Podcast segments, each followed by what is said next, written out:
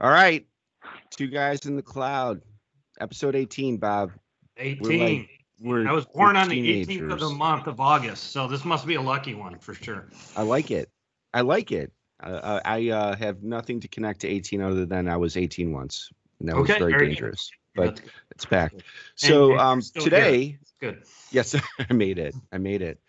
Happy to, uh, I guess, talk about a very, very exciting topic. Um, actually, I'm fascinated by it, and it's AI in healthcare. So we're sort of connecting the dots today between, you know, the cloud, AI, artificial intelligence, and how we can apply that, you know, capability. Well, I'll call it a capability today into an industry. In this case, we're going to talk about health healthcare, which has tremendous meaning um, in the world we live in. So, you know, we're we're joined by Matt Jackson and Dave Lipensky um, with Insights Digital Innovation Practice, uh, who are going to help us kind of navigate this conversation and talk through all the different facets of it. And should be it should be fascinating. Um, but today, I'm happy to introduce Matt. Let me let's start with you. Welcome, Matt, to the show. Sure, thank you. Uh, really happy to be here and, and talk about something that we're all passionate about. Um, just for some background, I, I came up through uh, the ranks as a developer, so spent my time writing code on you know, hands-on keyboard. Uh, moved into enterprise architecture type role, worked with a lot of healthcare clients uh, across the years, modernizing platforms and, and um, really driving insights for, for the healthcare industry. Um, and then uh, in my role at Insight today, I lead our services team. So all the folks that are actually out there engaged with clients, building solutions. Um, we've got about 1,200 people uh, today that uh, work in this digital innovation space. Um, and so I, I, I have the pleasure of uh, still staying, you know, uh, engaged with our clients and helping them solve these these really critical problems and, and drive really important outcomes. Um, but uh, but I don't I don't have to write as much code, although I do miss it. Yeah, I've, you know what? If I had a dollar for every time I heard that, I I'm know. not kidding. You know, I don't like code anymore, but I miss it. But it's always that badge of honor. It It, is. it is, and, and I, I like to tell people that my my next career jump is going to be to to go back to development role. Um, there's something about putting head, on headphones, like cranking some music and coding for 12 hours straight, that that just puts everything else like to the side.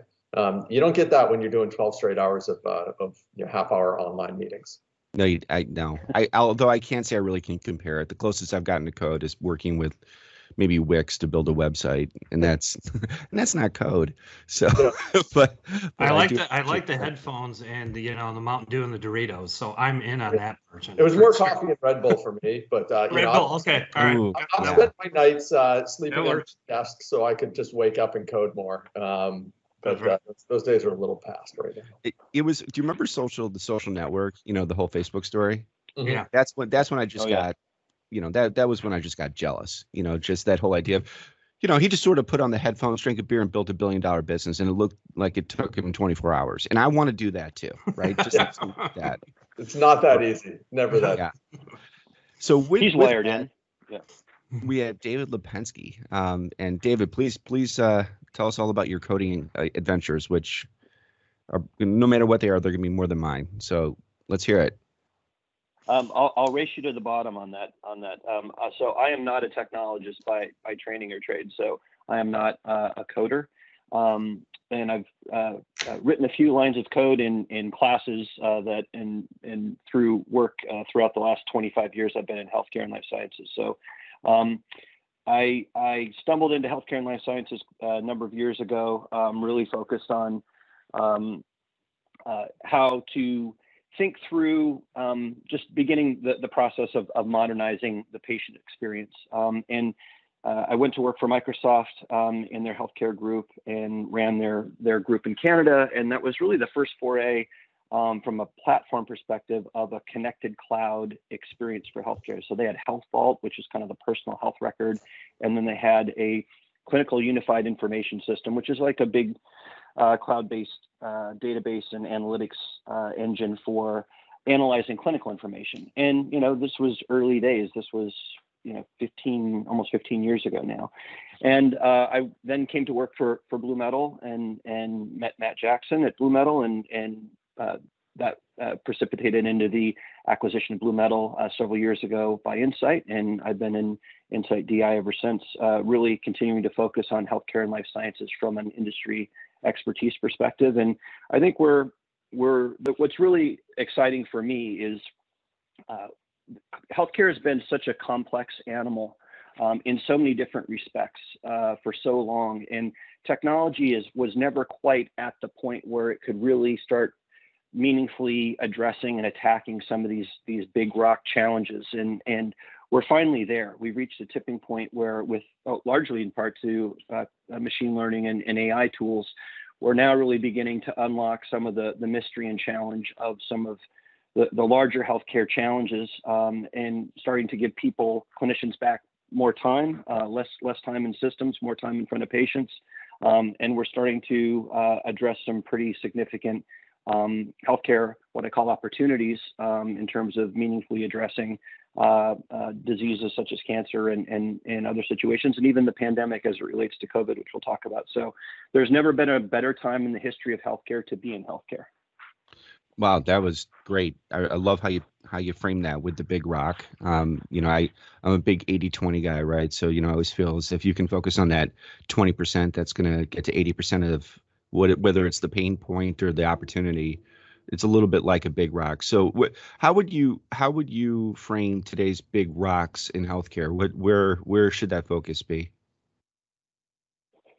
So it's it's in a couple of areas. Um, the, the the the challenge is um, uh, the the data um, is continuing to grow in healthcare, but the, the challenge has historically been um, is how how is it organized? Is it is it the same in one hospital it is as it is in another hospital? And the, the answer for a long time was no. Um, you know, just even human nature, being able to check a box or not check a box, and and coding created this this disparity of understanding one patient compared to a patient with a similar condition, right? So um, standardization in the healthcare industry has helped to over the last 20 years to kind of level that a little bit, and we're making even more significant significant advancements um, internationally in terms of standard-based coding. So we understand, you know, a a tonsillectomy in in Cleveland, Ohio, is the same thing as a tonsillectomy in Italy, right? So, and I'm generalizing, but the the opportunity for us to to then apply learning on more common sets of data and to help use AI and ML tools to to uh, recognize um, when data might be coded slightly differently, but we're able to say, ah, that that this information or data set is actually this the, the same, um, and we and we can kind of pool and, and pull these together for analysis. So I think um, certainly around um, what we call informed clinical decision support, we don't want to use AI and ML to to make clinical decisions for um, for doctors and nurses. What we wanted to do is put the breadcrumbs in place to say, here's why we think this is going to happen and um, we want to give them the reasons, and then they can quickly go investigate those from a clinical perspective and make an informed uh, decision about patient care. Um, and also, I, I, talked about giving back more time.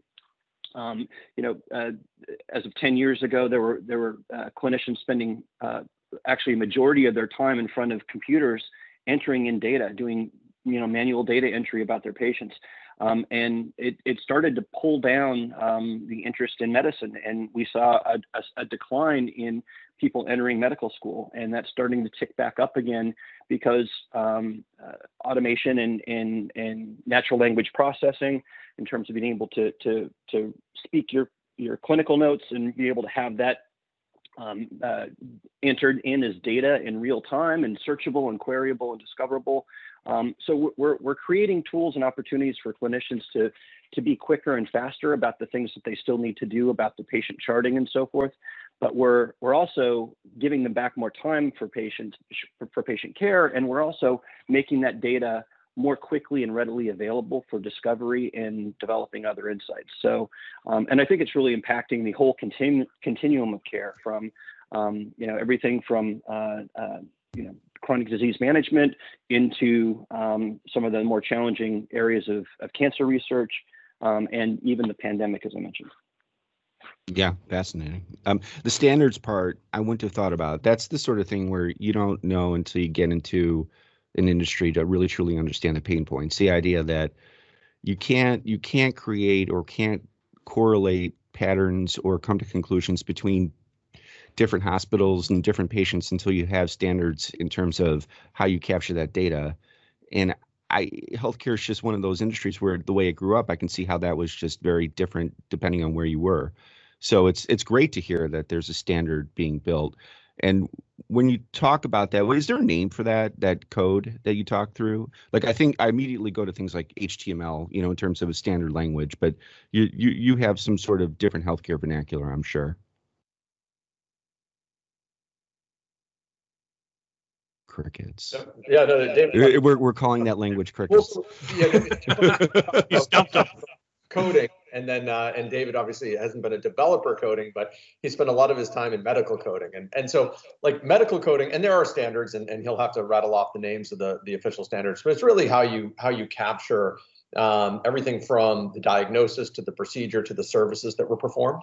Um, so there's different alphanumeric codes for each one of these things, and, and they get updated as you know procedures advance. But you're absolutely right. Like when, when we look at the systems that we're building today versus you know 15, 20 years ago, um, our ability to you know cross-reference um, different you know healthcare systems and look at patterns and trends um, has has you know drastically changed because the ability to create kind of common data sets. Uh, and you know, when, when we look at some of the solutions that we've built over the last number of years, um, and, and I can get into the technology a little bit, but but just kind of sticking to the outcomes that we're driving, you know, we're able to look at these massive data sets that span dozens. The average healthcare system has over 100 different systems that are capturing data, um, and you know those those are are not necessarily aligned, but having some common data elements allows us to, to cross-reference and build more advanced machine learning models that can look for patterns, uh, make recommendations, um, and some of the stuff that we've been able to do, I, I, there was a, an account that David or a client that David and I worked with a couple years ago,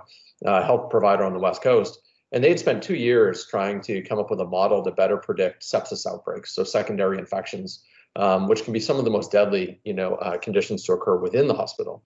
Um, and they were looking for, you know, patterns across these different data sets that that would indicate that they were susceptible to one of these outbreaks. And they, like I said, been working for two years and it built a model that was was reasonably accurate.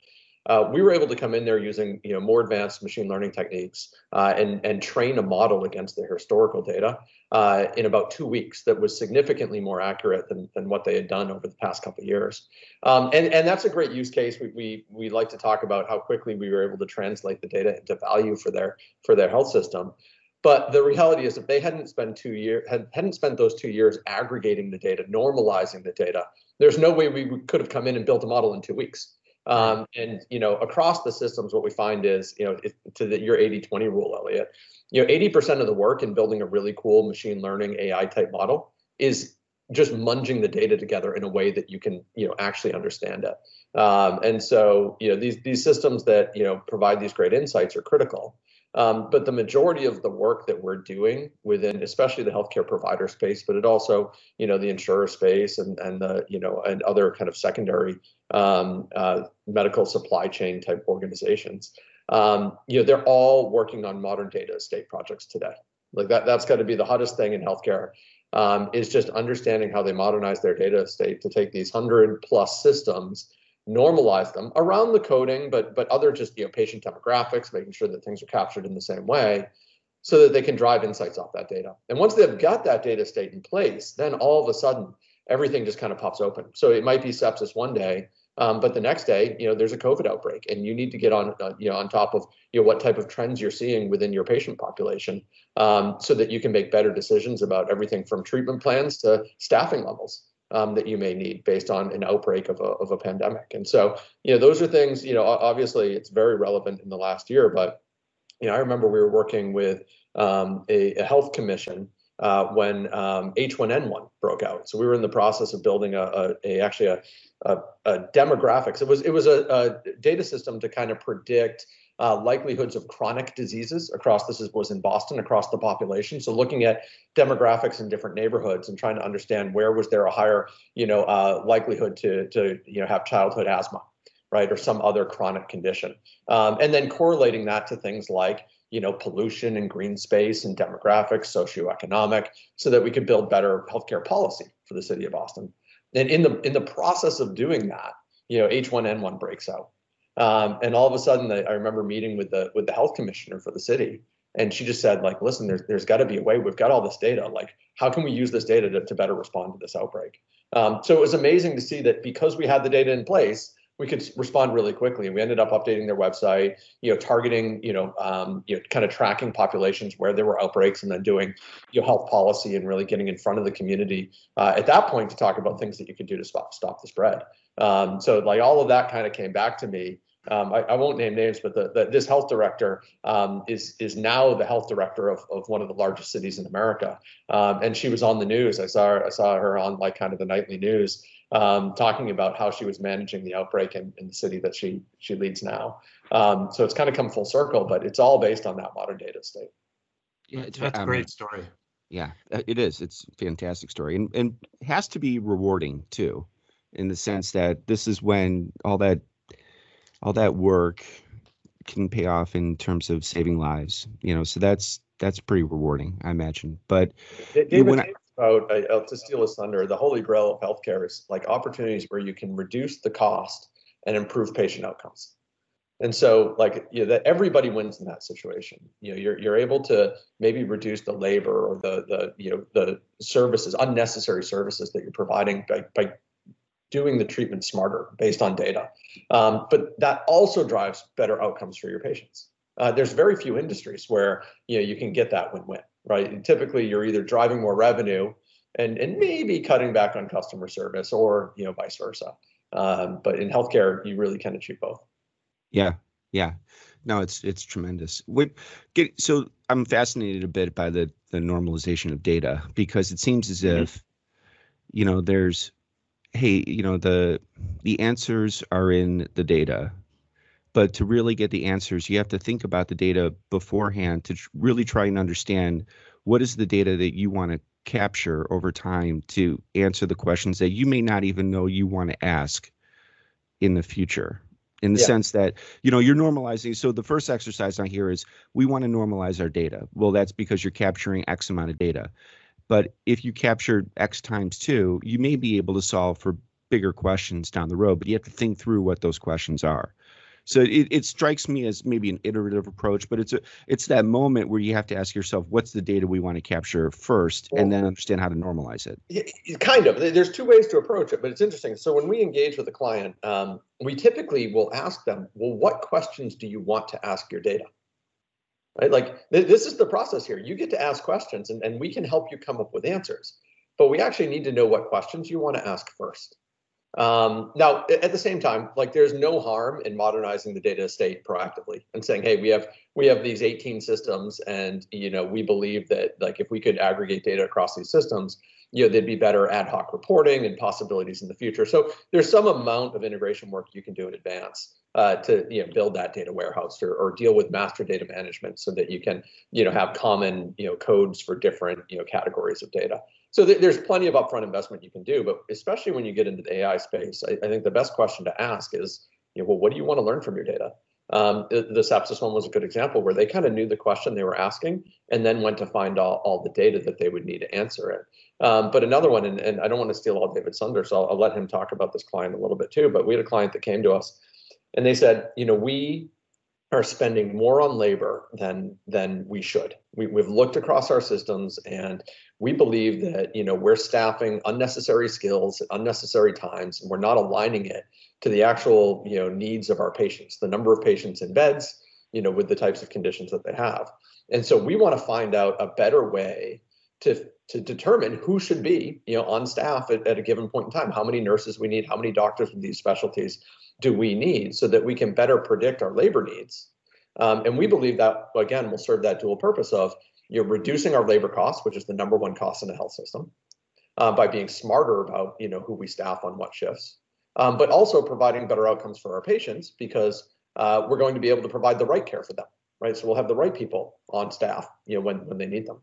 Um, and so a very broad question, but but it led us uh, to kind of a multi-year um, engagement with this with this uh, healthcare provider um, to really understand everything from you know how they to David's point how they code right how are they capturing information you know accurately. It turns out you know as we started to ask these questions of the data, we determined that you know there were some significant problems in how they were capturing data.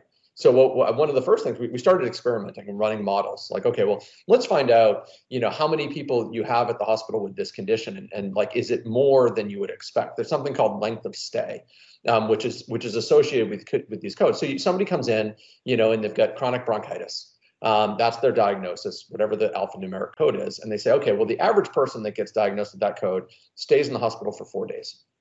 So then all of a sudden you have some model to say, okay, well, we should expect this person to stay here for this long, which also determines, you know, how much it's going to cost to keep them here and all of that, and, and also how many people we need to support them.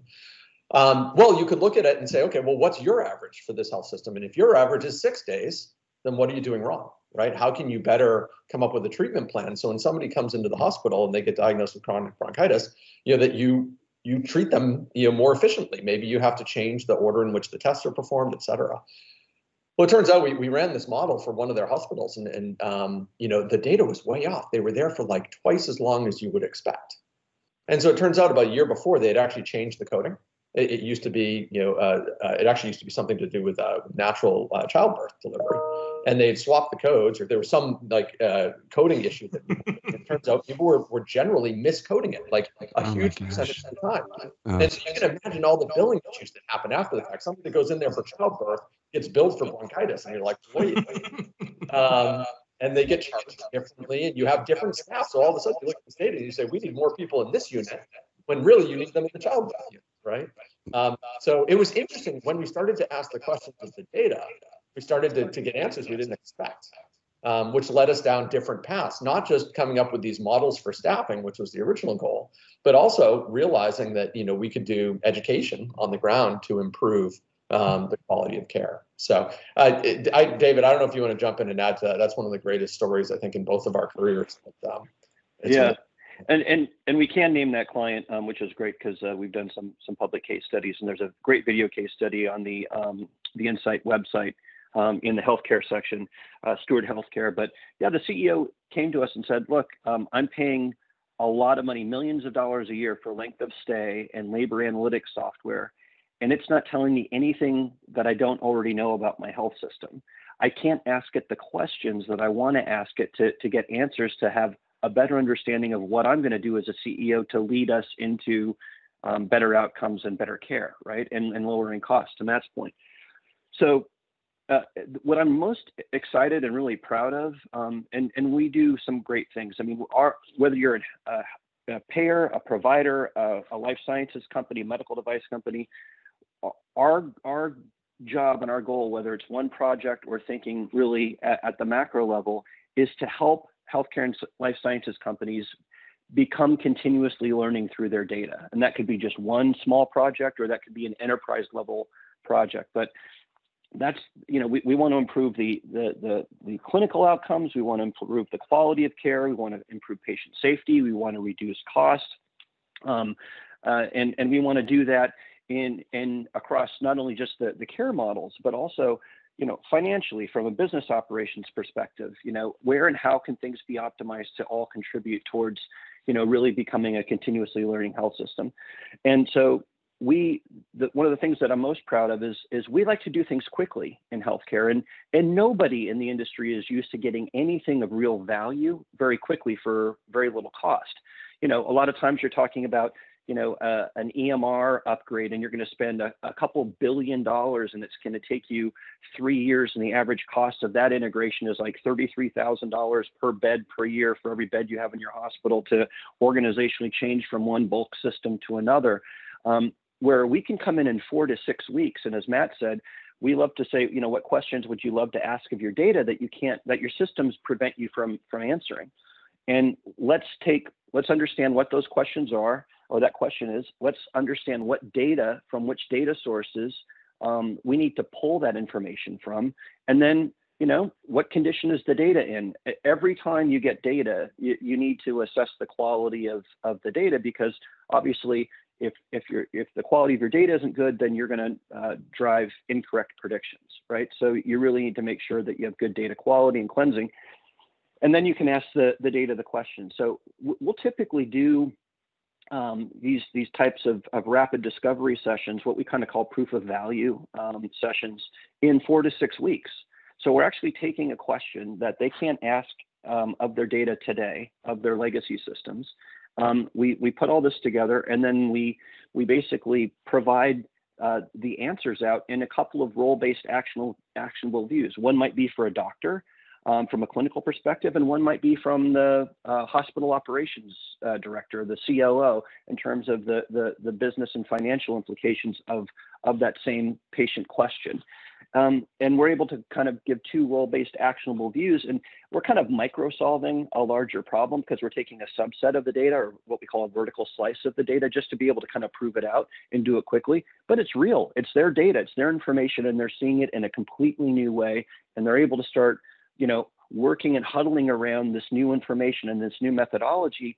And that, that gets really exciting for them and for us. And so then we can take another two to three week sprint and, and be able to iterate on that. So it's a great way for uh, health systems who are strapped for cash these days, especially, to be able to incrementally invest in innovation, see an output and an ROI, and then be able to incrementally invest again. And as they incrementally invest, we're able to provide incremental value, which then tips into a uh, you know, an MVP, uh, maybe it's deployed at one unit of a hospital, and then after that's successful, then they can roll it out um, to all 38 of their hospitals. So, you know, that that POC and that that that that that project that we started for Steward Healthcare, it it turned into um, a four-year project. But now today, um, has 38 hospitals across the United States. They're able to predict um, by diagnosis code um, every bed for every unit of every floor of their hospital, their patients, up to three weeks in advance with a 98% accuracy. Now, if you're able to predict who your patients are going to be by diagnosis code up to three weeks in advance, you can do some pretty interesting things. You can harmonize your clinical staffing model because you understand, to Matt's point, when and where you're going to need clinical resources. Uh, you don't have to bring people in on their days off. You don't have to send them home early from shift because you don't have enough patients to care for, um, which creates you know dissatisfaction uh, problems for your, your clinical staff. You're also able to um, reduce length of stay. So to Matt's point, we've been able to reduce length of stay at Steward uh, by one and a half days per admitted patient. We just eliminated the natural gaps in care between waiting for a, a, lab result and then being prescribed a medication, or waiting to be discharged, but you're waiting for your physical therapist and your temporary meds to come to your room. So we've we've been able to work and create intelligence alongside or above these legacy systems. Um, and what we're able to do is pull the information out, cleanse it, learn from it, and then feed that information back into those systems or create new, uh, more modern workflows. But we want to harmonize it with the natural workflow of the health systems to be able to have them engage with the data in the most, in the easiest way possible and be able to, to, to uh, uh, uh you know, make the biggest difference that in, in, an, in an easy and intuitive way as, as we can. And then uh, the last thing was supply chain. So um, Steward's been able to uh, start ordering medications and vaccines and other supplies near their expiration date at a discount because they know when and where and exactly uh, what they're going to need in terms of quantities um, before those things expire. So Steward in the last four years has been, uh, we call it ROII, return on innovation investment.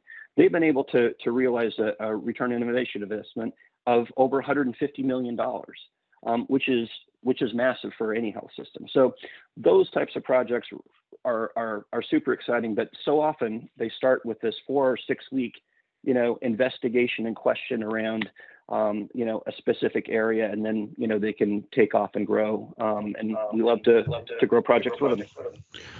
Yeah, no, I, I, I'm a big fan of the iteration thing. You know, the idea that you yep. don't try and whatever the whatever the metaphor is you know you're not boiling the ocean you're not you know whatever it is. Right. i like the idea of starting small learning iterating moving from there. That always is a good formula.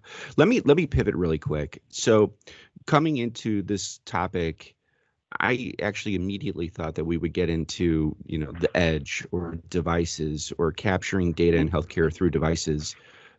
It just seems like a great cross section am i off or is that how how real is that in healthcare right now so it's it's very real, but it goes back to you know those those hundred different sources of data. So obviously, if you've been in, in any kind of you know, healthcare environment, uh, there's edge devices everywhere, right? Every every you know, within every you know, operating room or, or every bed is connected at this point. And so um, the market is a little bit saturated uh, in that sense because most of these devices are built by you know large industries that have been in the healthcare space for decades.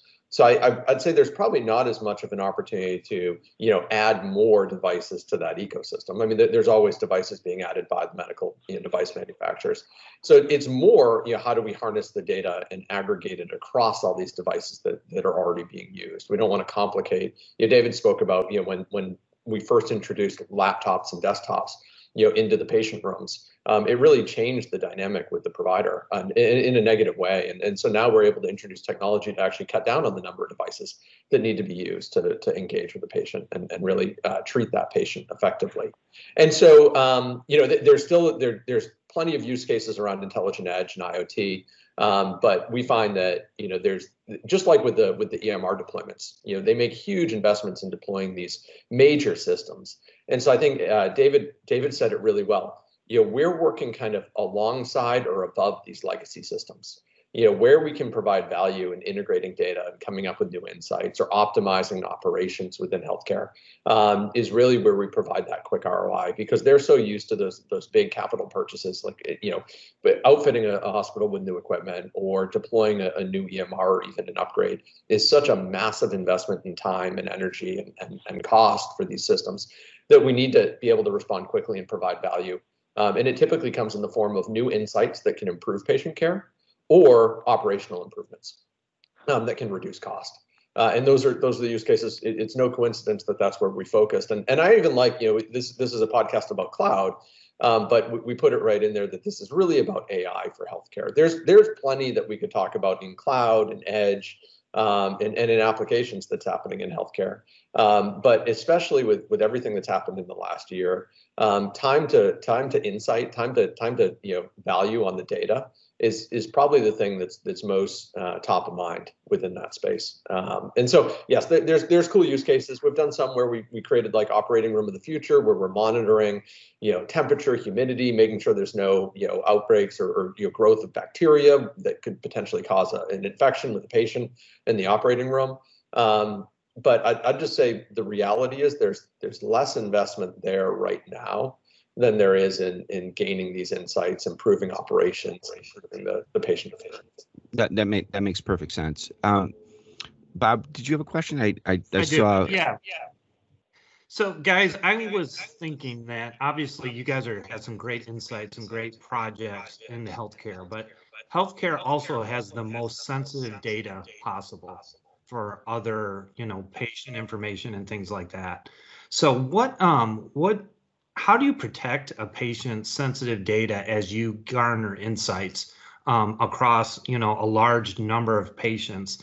And how how do you guys keep that uh, patient sensitive data secure? Yeah I'll, I'll speak to it from a technology standpoint but a lot of it is actually on the business side as well. Dave can speak to that. Um, i think there was a real turning point maybe seven eight nine years ago um, where a lot of health systems realized that that you know the investments being made by the big hyperscalers, you know, so primarily um, Microsoft and Amazon, you know, Google, you know, coming on strong here. Um, the investments that these organizations were able to make in securing the data and securing the environments were significantly greater than any health system could could make. And so you're looking at these data centers and these hospitals that you know are literally you know at risk every day, both from security vulnerabilities, but you know I've even talked to, to hospitals where their data centers got flooded. There were you know you know you know weather you know issues or power issues that would bring down patient care. And um, so the resiliency, the scalability, and the security in the cloud, um, I think has really uh, uh taken hold in the last you know half decade to decade where um, they've realized that you know okay if you've got 100 different systems generating data at the edge right in a localized data center or even just on the devices within the room within the hospitals themselves um, that's where the biggest risk for a data breach is. It's not once you get it up into the cloud. Now granted you, you have to be focused on policies in the cloud to make sure that you're you're managing your security and your keys and all these things properly but that's where a company like Insight can come in and, and you know develop best practices for governance and policies in the cloud um, you know if you look at any major outbreak uh, or sorry uh, security security uh, you know vulnerability whether it's in healthcare or retail it typically happens at the edge somebody comes in and they're able to tap into you know some system that's transmitting data you know, from the edge up to a data center or to the cloud, and they're able to intercept that feed, um, decrypt it, and gain data from that. Um, it's very rare that you hear about somebody breaking into you know a data warehouse in the cloud uh, and capturing all of that data. Um, so it's really about you know the technology and, and putting in the right governance and policies at the at the data warehouse level. Um, but more so it's about you know how are people managing passwords right it's the basics right how how are these you know are we doing an audit of all the edge you know devices and applications to make sure that you know we're encrypting those data feeds uh, as they get aggregated you know, are we looking at any type of localized data stores um, you know, we're, we're well past the days, hopefully, of people writing their passwords on sticky notes and putting them on the laptops. But yeah, I, I, think we've probably all been into a doctor's office where you've, you've seen that sticky note. You think that's that's not secure, um, and so it, it's a human issue as much as it's a uh, as a cloud security issue. But you know, long story short, I think most you know most you know CIOs or uh, C, chief security officers in healthcare systems have realized that you know, getting it to the cloud is actually the most secure place for the data to live. Yeah, yeah speaking of sticky notes, I've seen a lot of Windows XP at my doctor's office. That scares me as well, right? I mean, my goodness. so when we talk about the data and we talk about collecting the data and then we talk about it, you know, being centralized and us analyzing the data, that that that is a, a I, I would call that business intelligence, right? You know, and I think beyond that, when we talk about AI, it's you know, for lack of better terms, it's applying algorithms to come up with predictive outcomes based on the data that we've collected. So maybe we could explore that a bit. You know, like when we talk about AI, you know, how do we jump from a BI environment into an AI outcome? What is it that we're doing in the cloud? You know and i know that there's different answers to that. Azure has an answer aws is an answer and you know in, in some facet it's it's applying a specific service to that data. But what does that mean right? And and how does that really translate from a healthcare perspective? Um, I, so I'm, I'm leading you a bit but I, I think that that's a fascinating part of the world where that came from and what is it yeah, and and there's a I, it, people tend to munge those two two things together quite a bit. You know, creating a uh, you know an end user reporting dashboard so people can slice and dice data and, and understand you know kind of correlations is not AI. Um, it's critical, and we do a lot of it within healthcare and other industries. But I, I, actually think that the use case that David talked about with with Steward, like that, that was you know we were aggregating data, real time and historical data trends, running models against it that would then predict. Okay, so tomorrow, a week from now, three weeks from now, these are how many people you need working in these roles at these hospitals. And then feeding that data into a staffing plan. So if, you know if you're if you're head of nursing in a healthcare system you've got to build out your schedule for the next month. There's an app that you go in there it's a calendar. You pick who's going to be on what shifts. But we're able to populate that with recommendations now by saying hey we think you're going to need this many people on this date yeah, and it could. I mean, it's crazy stuff. It's not just you know, okay, well, what's happening with a you know in on the ground in the hospital? It could be you know, and we had these conversations. Okay, well, one of our hospitals is located near you know Fenway Park. Um, we noticed a spike on game days, right? Like we need to correlate external data, like the Red Sox schedule, into our staffing model. Like it, you, you know, we, we were joking. We, we might have need to take the moon cycles into account for you know the maternity ward.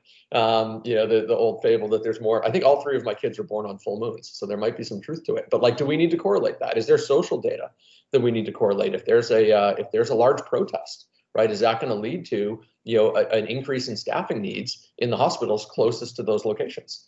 And so um, that's where it gets interesting with kind of the ML part of it. You know, you run, you build these models, you run against historical data, you add new data sets into it, and you say, okay, can we find any correlations there? Can we, you know, increase the the, uh, the accuracy of our future predictions by running against historical data? And then the last piece, though, is okay. Well, then how do you make it actionable? Right? So you're making these predictions. In the labor case, you could say, okay, well, here's our predicted staffing. You know, let's put it into our, our labor management system. Um, you know, but for something like, uh, you know, the sepsis example, you know, how do we make sure that, you know, somebody that's in the hospital can take action. If we know that there's some condition, it could be environmental or it could be caused by, you know, maybe the the the load of patients with certain conditions in the hospital at the time. You know, how do we then get that information back in front of the doctor, the nurse, the clinician that, that can respond to it? Um, so it, as much as it's cool to kind of run the data and build the models, um, it goes back to like there's there's an OCM, like you know, implementing these systems changes the the patient provider experience. Um, and so you, you need to think through that whole equation. And that's why it really is true digital transformation because you're transforming the, the data and the solution, but you're really changing the way and hopefully improving the way that providers are interacting with their patients. I think to Matt's point too, uh, outside the, the provider realm, um, AI is really starting to make a difference in in uh, outpatient care. Uh, so you know, 68% of chronic disease is lifestyle modifiable and, pre- and preventable. So when you think about um, our propensity for change and, and evaluating and understanding um, how motivated are we to lose weight because we're pre-diabetic, um, you know what what what causes um, and and opportunities are there in my life and in my history and my health that that um, can can be motivational or more motivational for me as opposed to Matt or you or or, or anyone else. So uh, the a, a, great project that we're working on right now um, has to deal with something that's very uh, applicable to COVID for so many people is loneliness. Um, loneliness um, is uh, equivalent to um, a, a, reduction in your lifespan. Um, it's kind of similar to smoking 15 uh, cigarettes a day or, or more um, or or obesity. Um, the, the, the challenge of of loneliness um, is a 6.8 billion dollar a year problem in the United States, um, uh, and a third of adults today are, are chronically lonely, and we're seeing it in in other populations. Um, certainly, teens are having a, a significant challenge um, not being in school. So we're working with a company that is is working to actively address loneliness and it has a, a correlated outcome. They've been able to uh, work with a, health system in the Southwest, um, and in six months' time, they've been able to save um, uh, Medicare and Medic- Medicaid patient spend by over five thousand dollars per patient um, in just six months because they're they're basically attacking it in two ways. They have a call center where you can actually call in and talk to humans and and um, have conversations and and just just uh, uh, connections with with other people and uh, those those connections and those those call center contacts are curated um, in their database. Um, and then there's also a, a bot, um, a personal health assistant, uh, which also also is able to reach out to them, you know, any time of day or night. And so it's the combination of the two, the personal and then and then the the digital, that are working to address loneliness. But we're uh, basically about ready to embark on a project that is going to um, really make this bot and the call center completely neural connected and state of the art with respect to personalizing the communications and um, making the conversations more meaningful um, for for all of the recipients. And they're looking to branch out. Their business was primarily focused on seniors who um, aren't digitally, uh, oftentimes digitally fluent, um, don't have the latest greatest hardware and technology. So they had to create a bot that was kind of uh, slimmed down with respect to its its functional capabilities. Now, as they're looking to continue to address that segment of the population, but also start to look at other segments of the population who are more digitally fluent and have um, uh, more more up to date hardware, then uh, that's going to dynamically change the game in terms of, of how we can use these tools in addition to other things with a patient's permission um, social listening. Um, uh, also, you know, being able to understand, you know, that I, you know, went on a 5K walk um, and, you know, I'm pre-diabetic and went on a 5K walk and I just posted that to my my Facebook post, um, um, or diet and fitness or nutrition applications or devices that that you seem to be, that you that you're working with. With your permission, again, we can start to to build a better understanding of you and personalize the the content and and the contact with you in a way that hopefully is going to be not only more resonant, meaningful you for, for you, but um, also be more to, more motivational and point you to uh, better outcomes that again improve your health uh, over the long term and help to reduce the strain and the cost of uh, unnecessary care delivered because um, you're not you're not more physically uh, in tune with your your health state. Do you remember the movie Her? Yep. yep. Does that sound similar? Um, I don't quite want to go to, to the her um, uh, example, but yeah, I mean, look, you're seeing all you're seeing uh, we're working on digital pets. Um, you, you, we're, we're, we're starting to see the opportunity not only for you to um, uh, create uh, maybe you had a dog when you were a kid and um, that was your favorite pet ever and you can recreate your dog and and uh, you know begin to have we're seeing the confluence of more digital connection um, with with people uh, to to digital forms and digital things that that have a great deal of meaning. It, again, it, it goes into your past, into your your memories, and into significance for you apart from someone else. And I think that's that's an interesting area where AI is able to take us quickly and do it at scale by by learning. I, I, I oh, I'm sorry, Bob. Go ahead. Yeah, I got a question for Matt. Matt, for that uh, hospital near, near, Fenway, did uh, patients uh, increase when the Red Sox lost? they lost to the Yankees. yeah, right. I'm sure that I'm sure that you. I don't need a machine learning algorithm to tell me that one. That one. That one. I'm sure. I think that's got to be for true.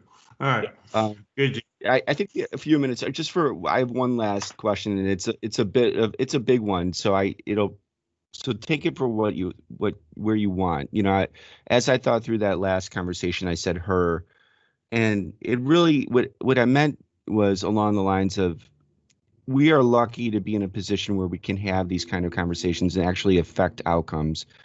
But it occurs to me that there is this, you know, almost ethical thing that is a layer to it all, right? And I, I wonder what your thoughts are on that, you know, in the sense that when we talk about artificial intelligence, when we talk about reaching into someone's eh, life to help them manage loneliness by creating personalities, you know it there is a good outcome but it's also just like anything else with technology it can cut both ways there's good and bad how do how do you guys personally think through that i mean you know i i, I think it's real if, if we're in technologists if we're technologists or in technology we exist within society and we have to think about these things how do you think about that so I, it's David a deep question. Yeah, David probably has a deeper answer, but I, I, think as as long as you're you're driving positive outcomes for patients, like I think healthcare is actually a little bit easier. Um, when you get into some other industries, you know, there, there's more conflict between like in the financial services. You know, do banks make more money when their clients make more money or when their clients pay them more, right? And so there's a you know conflict. I think and there's different models for healthcare. You know, accountable care is a good example where you know uh, hospitals and providers get paid based on the outcomes of their patients versus the amount of procedures that they you know perform. And so I think that uh, you know in this space, you're just striving for improved patient outcomes um, typically has the result of of driving down cost and improving you know the operational models as well. So yeah, there, there's a nice yeah there, there's there's there's other examples where you know you prescribe more tests, you prescribe more drugs, um, and and it drives up healthcare costs, and and that provider might get paid more. You know, but I think with the organizations that we've worked with, you know, they're really looking for that win-win that that you know um, hail mary where you can improve the outcomes and drive down costs there, there, you always have to keep ethics in mind, but you know, this is one industry uh, where ethics is part of the discussion from day one, from probably the first day of, of med school or nursing school um, to every day in the job. So I, I, think from a from an ethical standpoint, moral standpoint, yeah, this is one of the best industries to work in um, because you feel good about the work that you do. And you know, there's some there's some big brother type solutions when you get all this data that you have to watch out for. Um, but you know, in, in my experience, um, people are well intentioned, uh, and people also know when they've when they've crossed the line. Um, and you know that that's at the core of our values as a company at Insight too. Um, we're not going to work with with clients that, that, you know maybe have unethical uh, outcomes that they're driving. Um, but in the healthcare space, yeah, and to and to be and to be clear, that it, it isn't an insight question. It's a oh, I know. Know I, it, it, yeah, it's like I think there's there's it's in the fabric to think about. That's all. That that's yeah. what I'm trying to say. Yeah, yeah absolutely, and and I, I get it. Um, and and I've definitely seen I've got some plenty of plenty of friends that are in the financial services and work for hedge funds, and I I won't speak to their ethics, but um, it's it's it's nice to work with a healthcare provider, especially in, in trying to drive positive outcomes for patients. You know, I hope that um, we can some of these solutions can come to more of the patient side of it, right? The patient experience. I don't understand why I have to fill out the 10 same forms every year when I go to the doctor right? Um, there's got to be a patient experience here somewhere that can be automated. So I don't have to do that every time I go to a different doctor or, um, you know, even see the same doctor every year um, being able to take that and bring that into more of a patient customer care, I hope is the next phase of this because I think there's a lot that can be done there to um, protect and normalize that data so um, we don't have to be so darn repetitive every time we see the doctor. It, it's a data integration issue. The reason you do that is, I mean, obviously it's a liability thing. That's why they want you to fill right. that out. But it was the inability to share data in the past that made you yeah.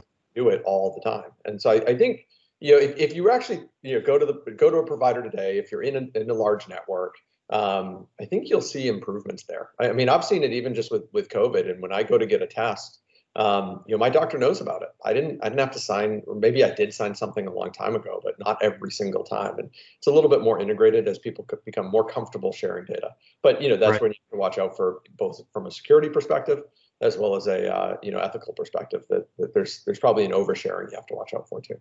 Yep. Agreed. Agreed. Great, great topic today, guys. Very informative. Yeah. Really good yeah, stuff. I really, really, we're grateful. Thank you guys for joining us. Very, very appreciate oh, it. was our pleasure. Yeah, it's a lot of fun. Great. Thanks All right, again. guys. Well, we'll we'll sign off episode from episode 18. Hopefully, I'm right about that. Thank you, everybody, yes. for listening in, and we will uh, be chatting with you soon. See you next time.